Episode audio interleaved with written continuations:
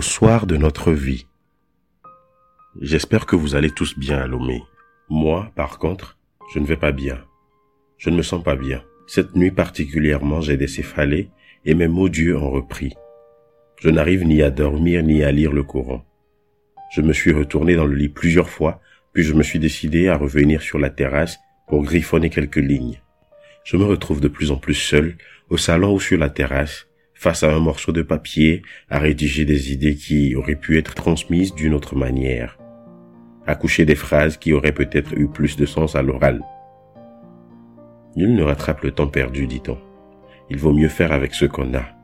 Ce que j'ai, c'est ce papier blanc, ce stylo à billes et des sentiments, pour le moins mitigés. Ce que j'ai aujourd'hui, je n'arrive pas à le diagnostiquer moi-même.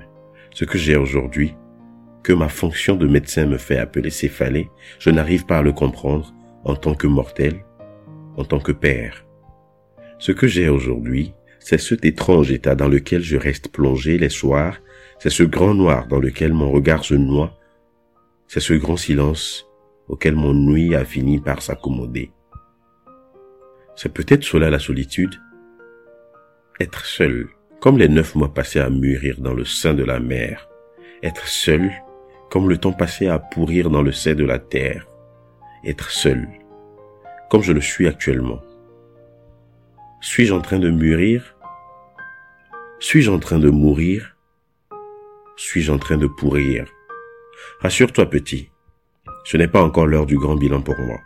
Ce soir, je me suis demandé ce qui compte le plus dans la vie d'un homme de mon âge, lorsqu'on est, comme tu me l'as dit une fois, au soir de sa vie. Qu'est-ce qui a compté jadis?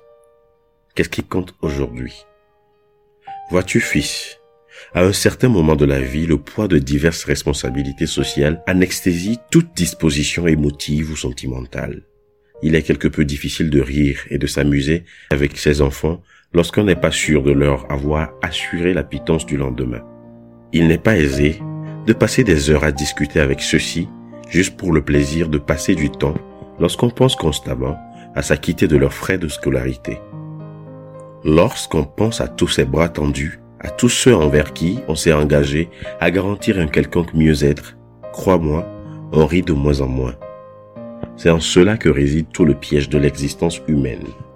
Faire le tri entre ceux qui n'attendent qu'une aide matérielle et ceux qui ont besoin de bien plus que cela. L'amour, l'attention, la compréhension, la présence, l'humanité. Le matériel que nous adulons au mépris des moments des instants passés ensemble. Certainement qu'il y a plusieurs manières de témoigner son amour au sien. Les mettre à l'abri du besoin en est une. Oui, nous vous avons aimé à notre façon. Ce soir particulièrement, je me suis demandé comment on peut en arriver à se sentir comme je me sens lorsqu'on a le nombre de femmes que j'ai et le nombre d'enfants qu'on me connaît. Et pour la toute première fois, j'ai appréhendé l'idée de la condition dans laquelle on peut se trouver lorsqu'on s'est contenté d'être au lieu d'exister, ou l'inverse. Mais ne jouons pas sur les mots. Que pleurons-nous? Que pleure-t-il? Que regrette-t-il? Qu'est-ce qui fait si mal? Lorsqu'on apprend le trépas d'un proche, quel est l'impact de notre vie? Quelle a été l'importance de notre vécu dans celui de ceux qui nous entourent? Certains regretteront l'avantage financier que nous avons été. Nous n'aurons pas été plus lourds qu'un billet de banque dans leur vie. Cela leur cœur ne s'attendrit pas à la vue du cadavre que vous devenez.